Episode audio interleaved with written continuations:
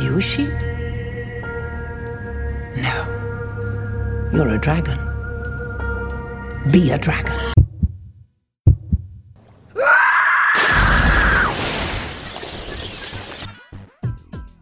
This is for all the girls who grew up without strong geek role models to help them discover their geek dreams.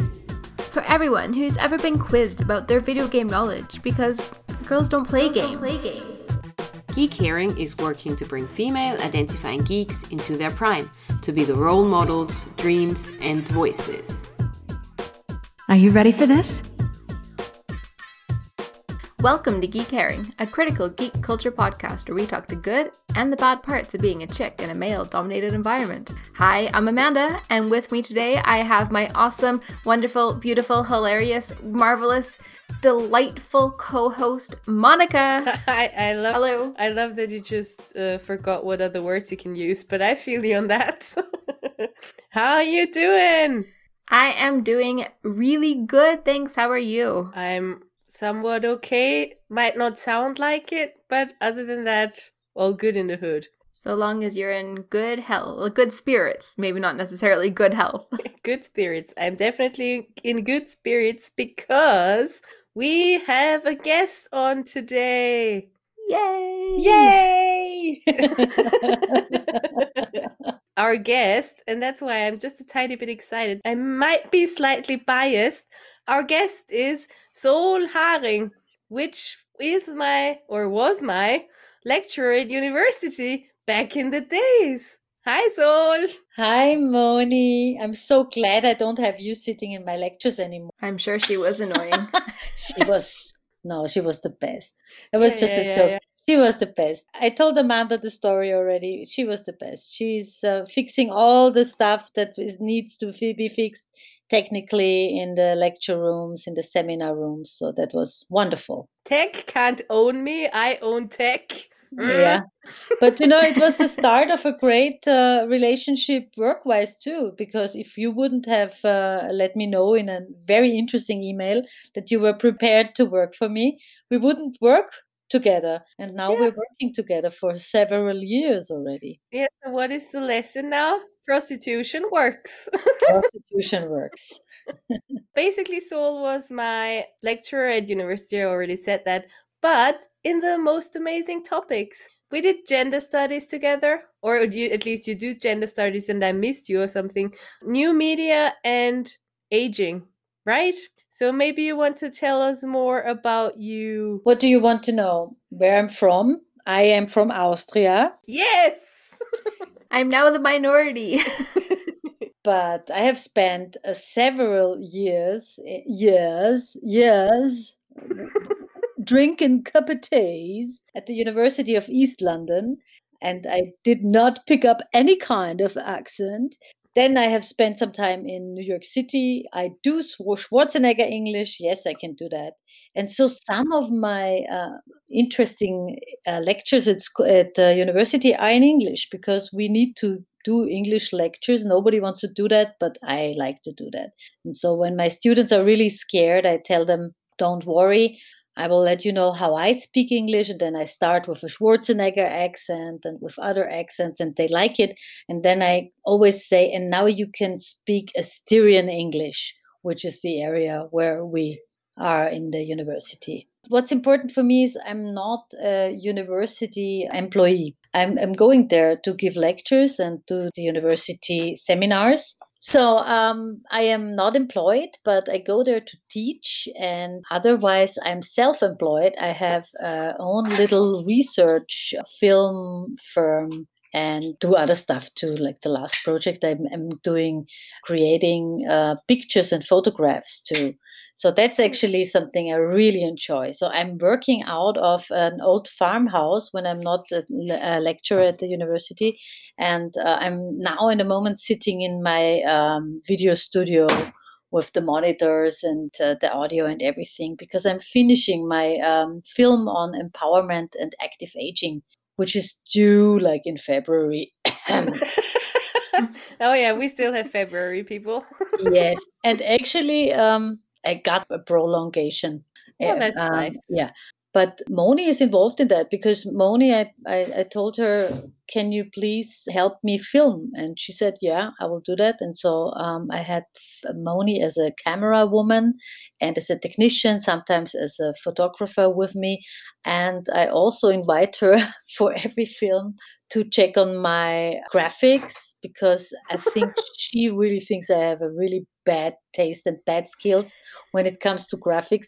So I found out that she's really good in that. So she's always doing the graphics for things like, um, Amanda, you might not know that anymore, but there was some kind of medium called a D V D. And so my um, person who gives me the money sometimes wants a D V D. And so then we make a booklet together. It's it's like a little disc, you know, you you might have seen it. You put it in a player, you need a D V D player for that. That's very inconvenient, but people liked it. Back at the days, you know, in the days, yeah. At least we're not talking about V H S tapes right now, because I might look yeah. at you a bit weird if we were still making some V H S, but D V Ds are in, in the realm of possibility. But now they're on YouTube, so they will never be lost. You never know, because YouTube is going uh, funky now with all the laws, and so you never know what will hit them. If they will really have to pay the artists or the filmmakers, they'll be deeply in trouble, and they might have to close down a lot of areas, which they do already. They have YouTube Pro, so... The Article thirteen issue, you mean? Yeah, so, yeah. Ooh, Article thirteen. Yeah, I'm an artist, so I, am, I, am, I must say it would be nice if you would get something for for your work too. You mm. know, I'm a musician and a filmmaker, so um, that's an interesting discussion. But we won't solve this, but that's an interesting dis- discussion um, where we have to rethink copyright totally.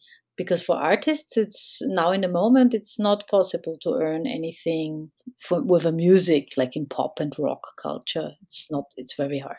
Before we just let you have free reign and talk away, we're going to get into our rapid fire round, yep. which is where we fire questions at you and you answer them as quick as you can. Okay. Okay. So you've already kind of answered this, but where in Austria are you from? I'm from Graz, Styria. Here, there's good vegan food there. Yeah. Absolutely. And when are you a geek since? I guess when I was a little girl. Maybe not in a real technician uh, way, but in a kind of documentary way. Do you have a story of your first geeky experience? Sitting with two bra- with hair in braids and a Latzhose. How do you say this? Oh, overalls o- or coveralls? Over- yeah, something overalls. Like overalls. On the garden door and documenting um, like a you know, yeah like a researcher how many people would go pass by and how many birds on which tree, like a scientist's growing, because I always wanted to be a scientist, so I think that was kind of geekish. And a little side story, I bought in I don't know in the eighties maybe a skateboard at the Viennese flea market, and I went home and the I don't know how how do you say the Kugellager? Do you know that, Moni? The the, the reels the, have yeah. little little um, things in it. Balls. So, little yeah, and so I took that apart. That's the end of the story. Inquisitive from the start. Yep. Not so much putting well, together, but taking apart. Apart, yeah. Which is like ground research, you know. Yeah, definitely. Just out of curiosity, do you know your Myers-Briggs type? Because you sound very I S T P to me. uh, I, I have made that when I was in Florida a couple of years ago, and I forgot about the concept and I forgot what I am. But if you're interested, I can send it to you. Somehow I find it. I have no idea. What is that? What is that type that you're categorizing me already?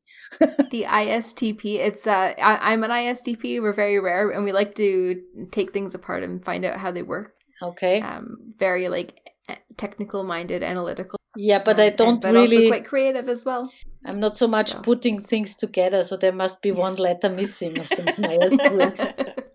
Still, I'm not. What are your biggest geeky influences? So you can think re- in the realms of like books, movies, T V shows, teachers, games, um, scientists. I think Moni.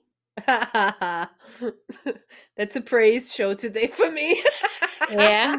Yeah. Not only does she de-stress me when I'm in the of end phase of a project. She says always, Sol, don't stress.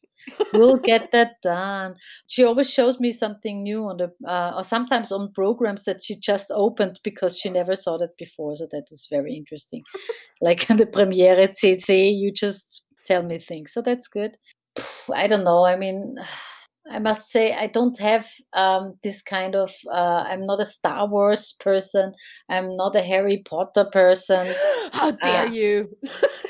I so don't care. I like cats.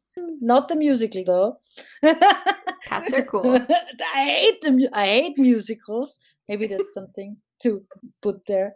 I mean, if we think in an in a Haraway sense, I think I like uh, women that let you guess about their femininity and masculinity and their identity.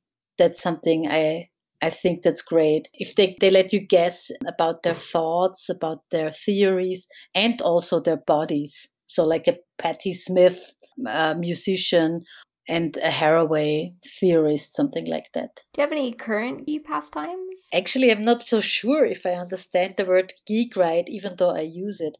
But what I do is, if I'm interested in something, I look at videos how things work. So, for instance, uh, if I use, I use, I'm using the cop effect for videos a lot now because of the new guidelines. And I was trying to find out if there is any quicker way in doing that. The Premiere Pro, the new one, lets you do that so easy. And I found some great tutorials and I look at it. And when I look at the tutorial, I make the parallel. I make the thing that they say I have to do. So I have instant um, success or failure. I love that. And yeah, and, and I'm, I think th- this is something I do a lot. I look up little things. And, you know, I'm also a hardware person because with the guitars and the basses, I I need to know how sound works. And so I have to understand how amps work and how effects um, on the floor, the little buttons work. And so I'm trying to to do this too, even though I have a man on my side who, whenever there is anything wrong with the technical parts, he screams, but he fixes it. so, as, so for us, basically, geek is everything that you're dedicated to. So I would say that your fifty-somewhat passes already count as being geeky about something. Definitely. I'm not I'm not sure if I have fifty, but if well, I would now, don't start with it, because if we start with it, we can't stop. I'm not interested in the theory of how something works. I'm not a handbook reader. I'm a total experimental person who afterwards has to fix the shit. If she Which which is interesting, though, considering you turned out to be a scientist at some point. Yeah, yeah, yeah. Um, I'd rather write the handbook than read it. But you have to do the groundwork for that as well, so that must interest you. Yeah, but the groundwork, that's uh, what maybe defines my work at university or at research.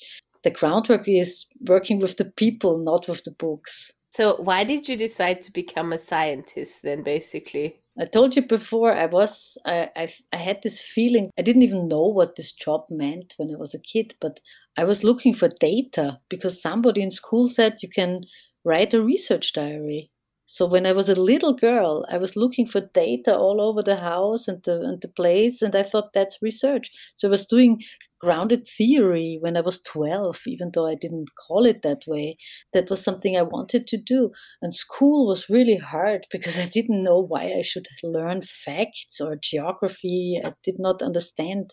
But if you would tell me a story and make me understand something, then I was interested. So it was very easy for me to go into qualitative research later and to to do grounded theory and to, to think about documentary as a research tool to represent underprivileged groups, like, for instance, older people. Mm-hmm. So to have a vo- make a voice for them, you know, that's a very uh, non-objective way of researching, very intersubjective way. Yeah, yeah, give them a voice and be on their side. Differentiated, but be on their side. Wow. So that's how you got into like research with older people, but there was, you, you researched more Um, you've got a few other fields of research, right? I have uh, more fields because we, uh, with my videography that I do, it's a research method where you document interactions between people on camera. So you look for interactions, and I did that for a kindergarten research and for a school research, so for other stuff as well. So that makes my portfolio maybe wider.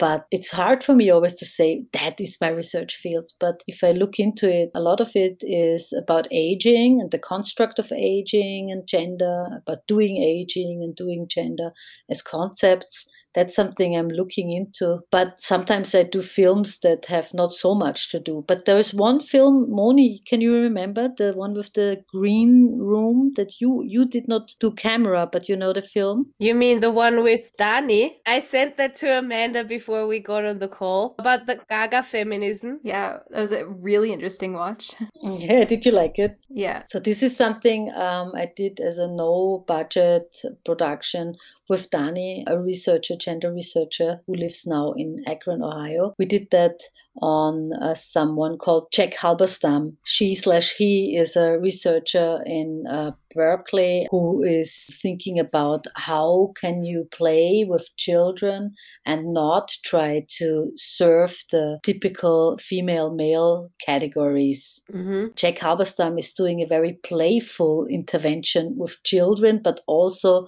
wants to do this with grown-ups, because what he slash she thinks is that uh, we all are missing humor in our feminist gender studies work, which is true. It is true. Yeah. You were talking about doing gender just before. I recall that from many moons ago from uni. So is that your general standpoint on how gender in general constitutes itself? And can you tell us what it is? Yeah, I tell you first what it is. If you think of, I tell you so, Moni, as if you wouldn't know. I don't know, Amanda, but I tell, I tell the fine, greater yeah. audience maybe. If you think of how we create our own f- femininity and masculinity every day, we unconsciously perform it every day, like every day with our outfits, with wh- the way how we react on somebody who talks to us, how we talk to somebody, how we walk the street, how we get angry, or how we interact with people and things. This is the way. It's always a gendered way, something that we learned from our parents and schools and peers, that in the scientific world, this kind of performing our own gendered identity is called, with the concept, doing gender.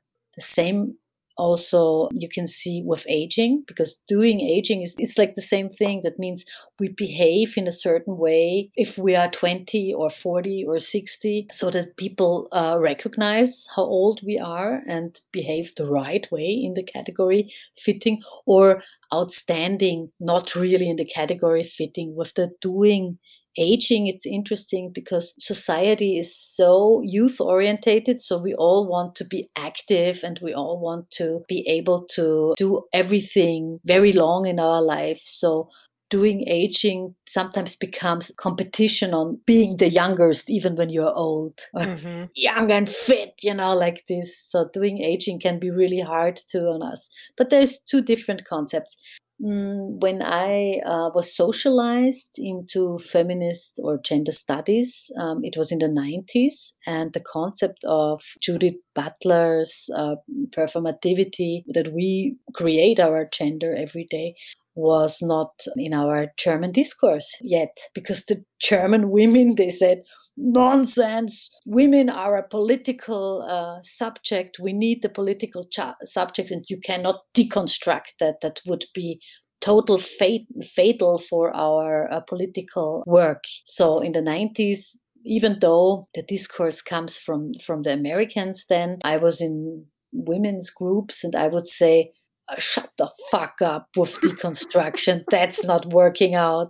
You cannot do that. That's wrong. You, there is a man and a woman, nothing else. There's nothing in between. I was very straight in my feminist old-fashioned views. Really? That was your approach? That was my approach. I thought, what the fuck? You can't deconstruct anything. It's there. Can't you see it? So now then I developed, because I also went to Bremen, to Germany, and studied for a year there, and was able to read some interesting uh, texts. One of them is Evelyn Fox Keller, some interesting texts. And then I started to somehow smell what's really going on. I understood. So I understood, okay, deconstruct doesn't mean destroy, but deconstruct means to see the categories in their items that they are made of. So see a whole, maybe a whole line, and then you can see that in a binary way, man and woman is very separated, but if you put it on one line, you can see something fluid in between. You can see that there are so many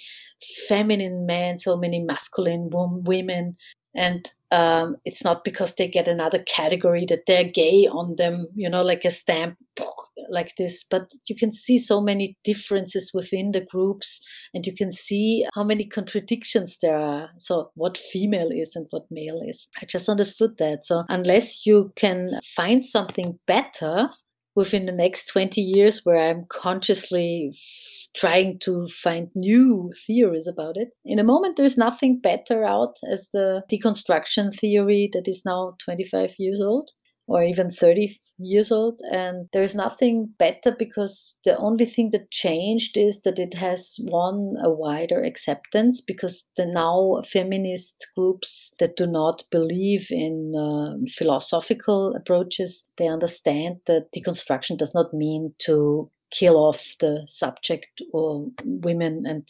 discrimination that is going on in the society. So yeah, that's my approach, and I'm sticking to it until something else comes along. And I will maybe hopefully not be so silly like in the first time where I thought, that can't be true.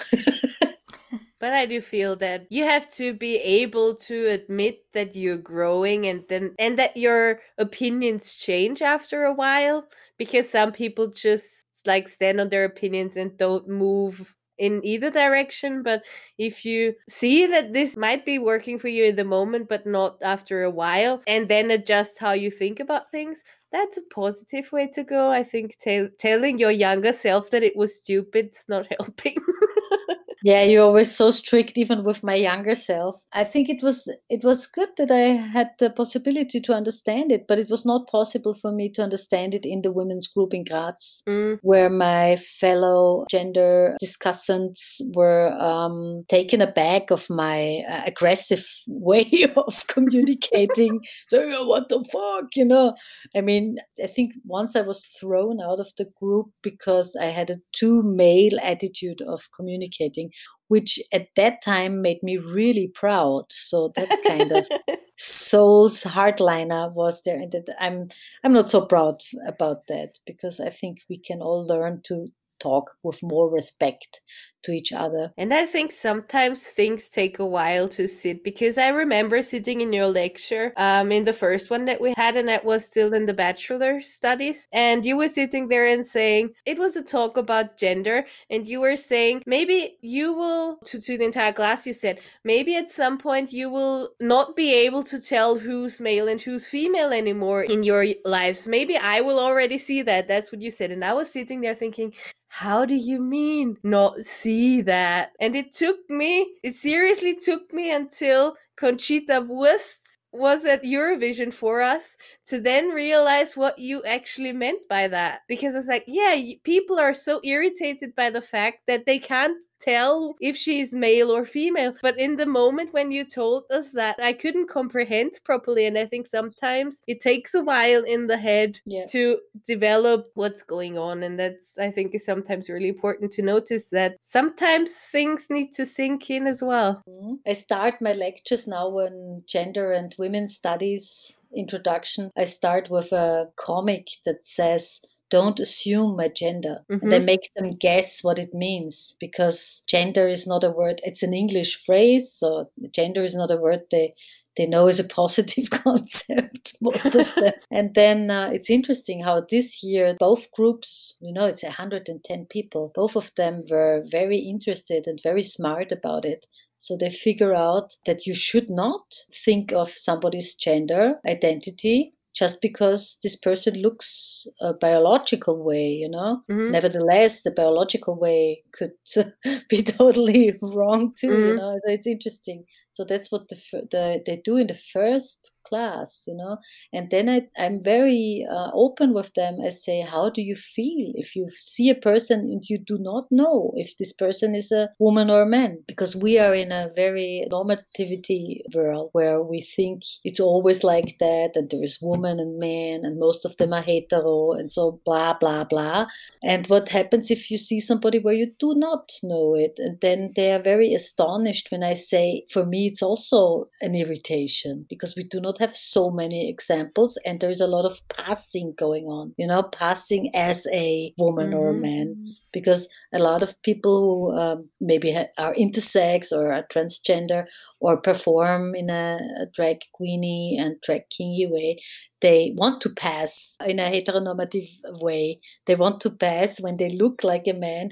They want us to believe they are a man who's hetero, you know? Mm-hmm. So it's really hard. It's not, sometimes it's not the trans people who are the most, the best example to see the openness, because sometimes they don't want the openness. They want to pass in this norm world. Mm-hmm. Do you understand what I mean? Or so basically what you're saying is it's also a reconstruction of something that actually is fluid, but by redefining themselves again as male on that part, they are also reproducing or reconstructing it like that. You know, in the hardest case, you can say by talking about it, we are reconstructing it yeah. again. Because if I state that this is a normative concept, mm-hmm. that heteronormativity is the concept of the winners, mm-hmm. I would uh, make it more fixed again. But as we know, there is no chance that we should not talk about it. So we have to figure out very careful ways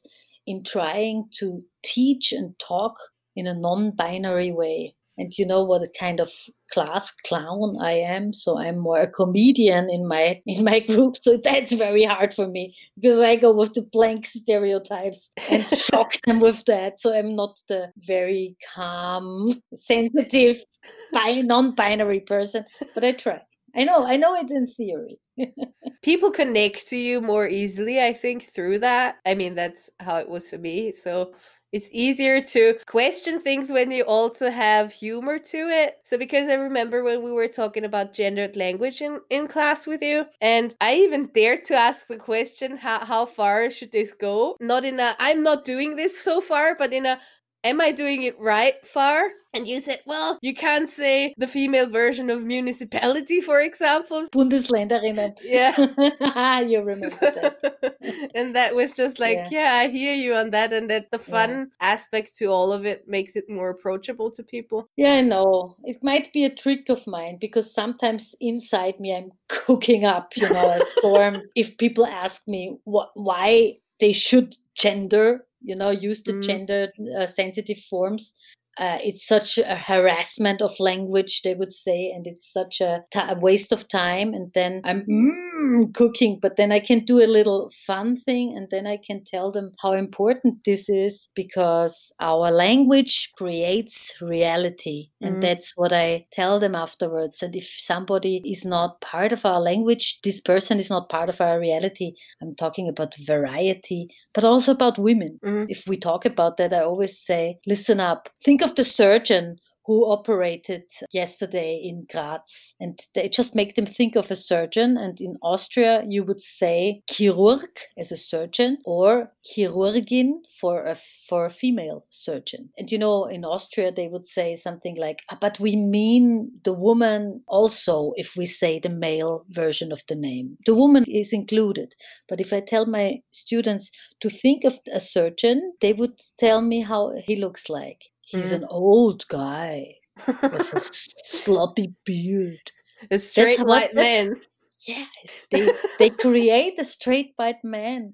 Even though I told them before they cannot include somebody in language by me by by taking them on board with with calling them a man's name. So even even then they say this is this old guy with the white shoes and the white coat who goes into a certain operation room. And then they understand mm. because it's a very simple way of making people understand.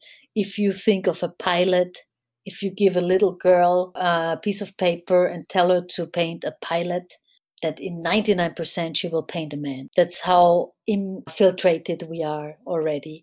And so to not go on with this, we have to do some educational uh, work, and we have to make people aware of helping others to see variety. That's where I show my students the pilotin, which is the women's pilot, and the pilot, the pilot. And um, that does not mean that she has to have any feminist, uh, feminine, feminist features would be great with a pilot, but feminine features, but just to see that there is maybe a difference. And here we are, you know, and uh, in talking like this, it occurs you now that there's not a possibility to do a non-binary in this kind of political situation, because it's very hard to, you can bring in a transgender pilot and, uh, um uh, intersex pilot, but it's very hard to not talk in categories, because we have one category that is uh, underrepresented, that is less paid, that's the women. And so we have to think of them still as a group, as a political subject. Okay, that's basically the problem that we're always having. Like, on the one hand we say, by talking about it, we create it as well. But there is still the problem that the groups of women and the groups of, when we talk about intersectional feminism, of Black women, for example, they're all underrepresented. And by not talking about it, it's not solving anything. So we have to talk about it, but at the same time, now we're creating all of it. So that's always a thin line to walk on, I think. Yeah, I don't know if there is a solution, but what you can do is you can talk about non-binary, and you can talk about that fighting against discrimination is building categories in, uh, that's not about the women, but it is about those who are called women that get paid less, you know? So you can you can try to, to talk about it and mention it. It's a thin line. Anita Mert is writing about this, or was writing about this, and I wrote about it with her, an article even in English. We were documenting a gender-sensitive training for uh, middle school professors that we did ten years ago. Teaching teachers, first of all, teaching gender sensitivity to teachers. I am a very engaged teacher, but this is something I would not do for a lot of money again. But I have a whole pool of colleagues who do a great job on this. So we can invite them over and can tell them about that there are more jobs for this. I don't do it anymore. No! So you went into schools to educate teachers on gender-sensitive language and everything? And into universities to educate the professors, head of schools. It was a treat.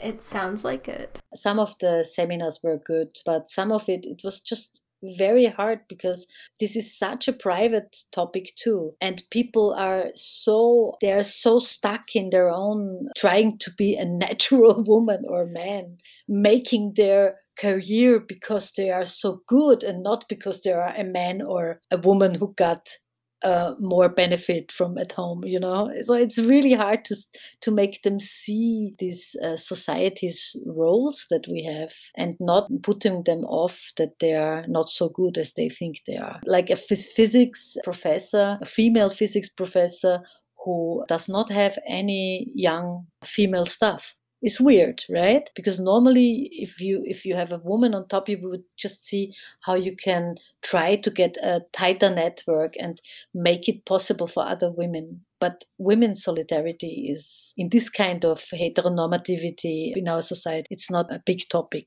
because women want to be on top because they are so good and not because they are women. Same with bands, rock bands. You won't see a really good singer-songwriter with an all-female band. She's picking out of the best, and the best are the millions of guitar players that are male, and not the dozens of guitar players who are female. You have to see that, that we have a very male-oriented music world and university world. Is it just because it's easier, or because it's competition? It's um, both, because it's easier to find the real good ones, and you are in a competition and you want to have the best, and the best is easier to find in a pool of thousands and thousands of young rock guitar players that are male, because the number of females in rock is so much smaller, so much smaller. So you have sometimes, maybe you, I have heard this a lot in my lifetime, maybe not not to me, but to, to other people,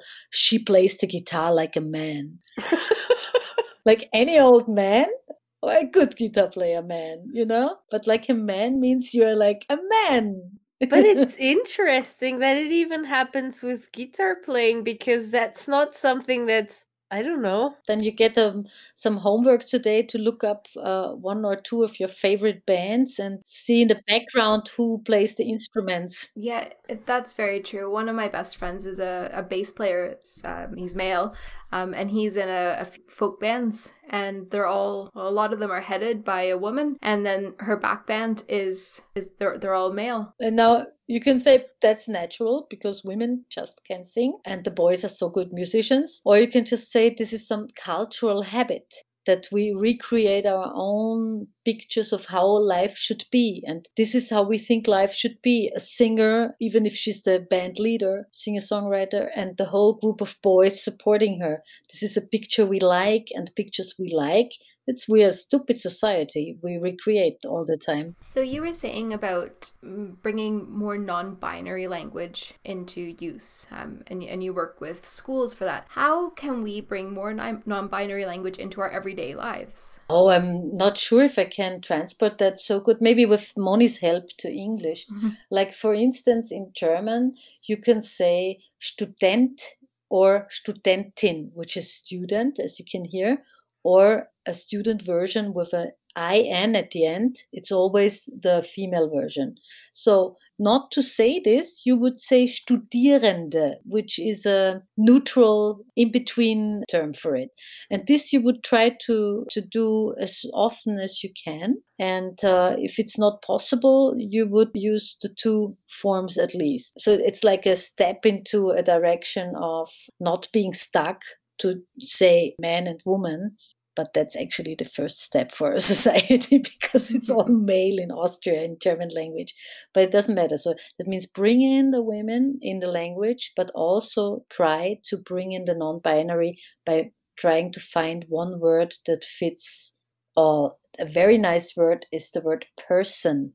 Die Person. Mm-hmm. This is something that means men and women and in between. So you can use this too. So I don't know of any other words, but I have a list somewhere. So I've put that together for my students. But now on the top of my head, I can't think of. But you can you can think of your for yourself. I'm wondering, in the English language, it doesn't really translate that well, does it? So your words student is. There is no female version for it, is it? No. Yeah, but think no, of words like actor and actress. Mm-hmm. Language is developing, so the female version was getting redundant somehow, mm-hmm. you know? So that means you can bring it in again if it's possible. Mm-hmm. This is the one thing, but I'm not sure if there is a word for...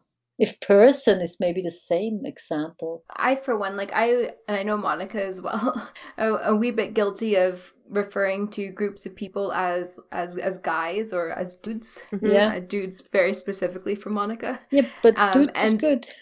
Yeah, but instead of saying like guys and gals or dudes and dudettes, like because they are gendered words, um, I, for me personally, like I'm trying to be more conscious of this and bringing in more non-binary words like friends and yeah and geeks.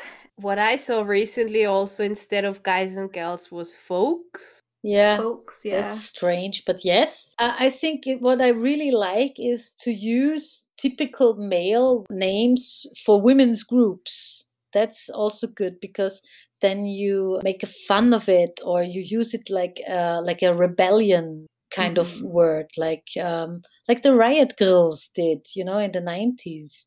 They would just use bad women words for them for themselves, like slut and whore. They would use that, and for this they would take the power out of this negative word because it will take the power out of this enemy. And maybe not the dudes, but I tell you what, in Graz there is a group of uh, women's musicians. They are called the uh, Hot Lonesome Dudes. I like that. Yeah. Me too. Yeah. So yeah, um, what I think is we always have to think educational. That means you have to first of all, make people understand that the women are part of the game. So make that understandable, and then you can go into the non-binary. Because before that, if you're not stepping up and see the discrimination, you cannot do the non-binary. Mm. That's not possible, because mm. then you miss out to be on the way to make the, the world equal for everyone. There's a huge group of women who the world is not treating right yet. So that's the steps, what I think. But you can do that, you know, like in the grounded theory research. You don't need to take one step after the other, but you repeat all the steps all, to, all together all the time. My brain is working hardcore right now. you you said, what's the ratio of men to women in gender scientists? Yeah. I think, I don't know that. But I know that there is a smaller number of men. But uh, these men, who are really a small number, are quite famous. So you know them. Now, there is also some transgender male-to-female researchers that are now gender uh, scientists. I will tell you the name in a minute. I'm thinking of a name. Rowan. Yeah, I can't can't think of her last name. Yeah, Amanda. So even though there might be more women studying gender, it would be the men are are more more well known for it. No, but the men who are in this business are well known. There are a, okay. a lot of well-known women in this field, for sure. I saw that you have some kind of a question about the differences between the approaches. So there are different approaches. You can be a Catholic feminist nowadays. Yeah, I think it's great, because you can call yourself a feminist even though you might believe, you, first of all, you're religious, which is Um, a kind of category, and then you're in a church that is not really feminist, but you can be a, fem- a Catholic feminist. And then I make fun of this, but it's not really fun, because it's really serious. In Graz and in Styria, there's a great group of Catholic feminists on the basis of working uh, for anti-discrimination for women, you know, so working on, in a practical way. In Graz, there is slash was a great group of feminist theologists that were totally pro-deconstruction, that just really did a great way of Bible analytics and stuff, you know, so really, really a cool gang of women. And I was not very open for that in the beginning. I thought this could not be possible. But now I guess after twenty-five years, I've seen a lot of different feminisms. And sometimes it's hard to believe that this is feminism, but it is, you know. And so I think it's great that we can come up with one thing. We can say feminism means to be against patriarchy, to have a political point against patriarchy. That's it. And everything else is whatever floats your boat. You can do a riot girl thing. You can do a punk thing. You can do a Catholic thing. And in Graz, we are very lucky to have different organizations who combine all these different views, like in the W A F, Women Action Forum. We have a, a feminist fire engine, stuff like that, where different groups and different views can come together. I mean, this sounds more uh, feminist romantic now, because in, in real time, we all have our opinions and do have our differences. It's a great variety of different feminisms that is around. And, and I think I would advocate a feminism that sometimes is not just giving out rules and demands, but just listen, you know, just listen and see the political situation and then think about it. Because sometimes feminists are very silent if we think of an overall political situation still. Yeah. Um, do you have time uh, for me to ask you one more question? Sure. I'm going to take it right back to the beginning of our conversation when you said that there's not a lot of humor in feminism. And I totally agree with that. In, in your opinion, how can we bring more humor to feminism? Because I personally feel that humor makes something more approachable. So how can we do that with feminism?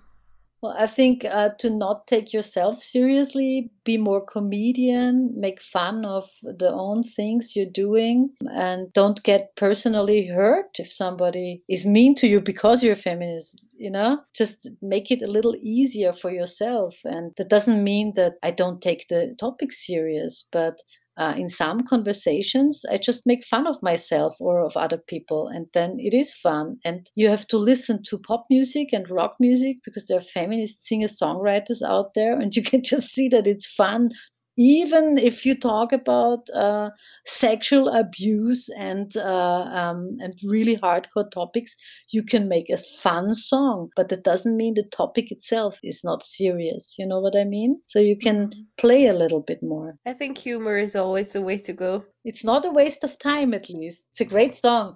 Humor is not a waste of time. I could bring that into the choir I'm singing with sometimes. Oh yeah, you should do that. Thanks for taking the time to talk feminism with us. That was so much fun for me. I could talk all the time. Don't call me ever again. Really, it's fun. Thanks for the invitation. I'm very proud that I could be a little geek herring in your geek herring. And thanks for doing this with us. Okay, thank you so much, Sol. I'm a wee old potato gal, potato weed and country gal. Set up my porch, got nothing to do. All day long I'm waiting for you. I'm a wee old potato gal, potato weed and country gal. Set up my porch, got nothing to do. All day long I'm waiting for you. If you like this episode of Geek Herring, why not leave us an iTunes review? You can also find us on social at Geek Herring and over on geek herring dot com.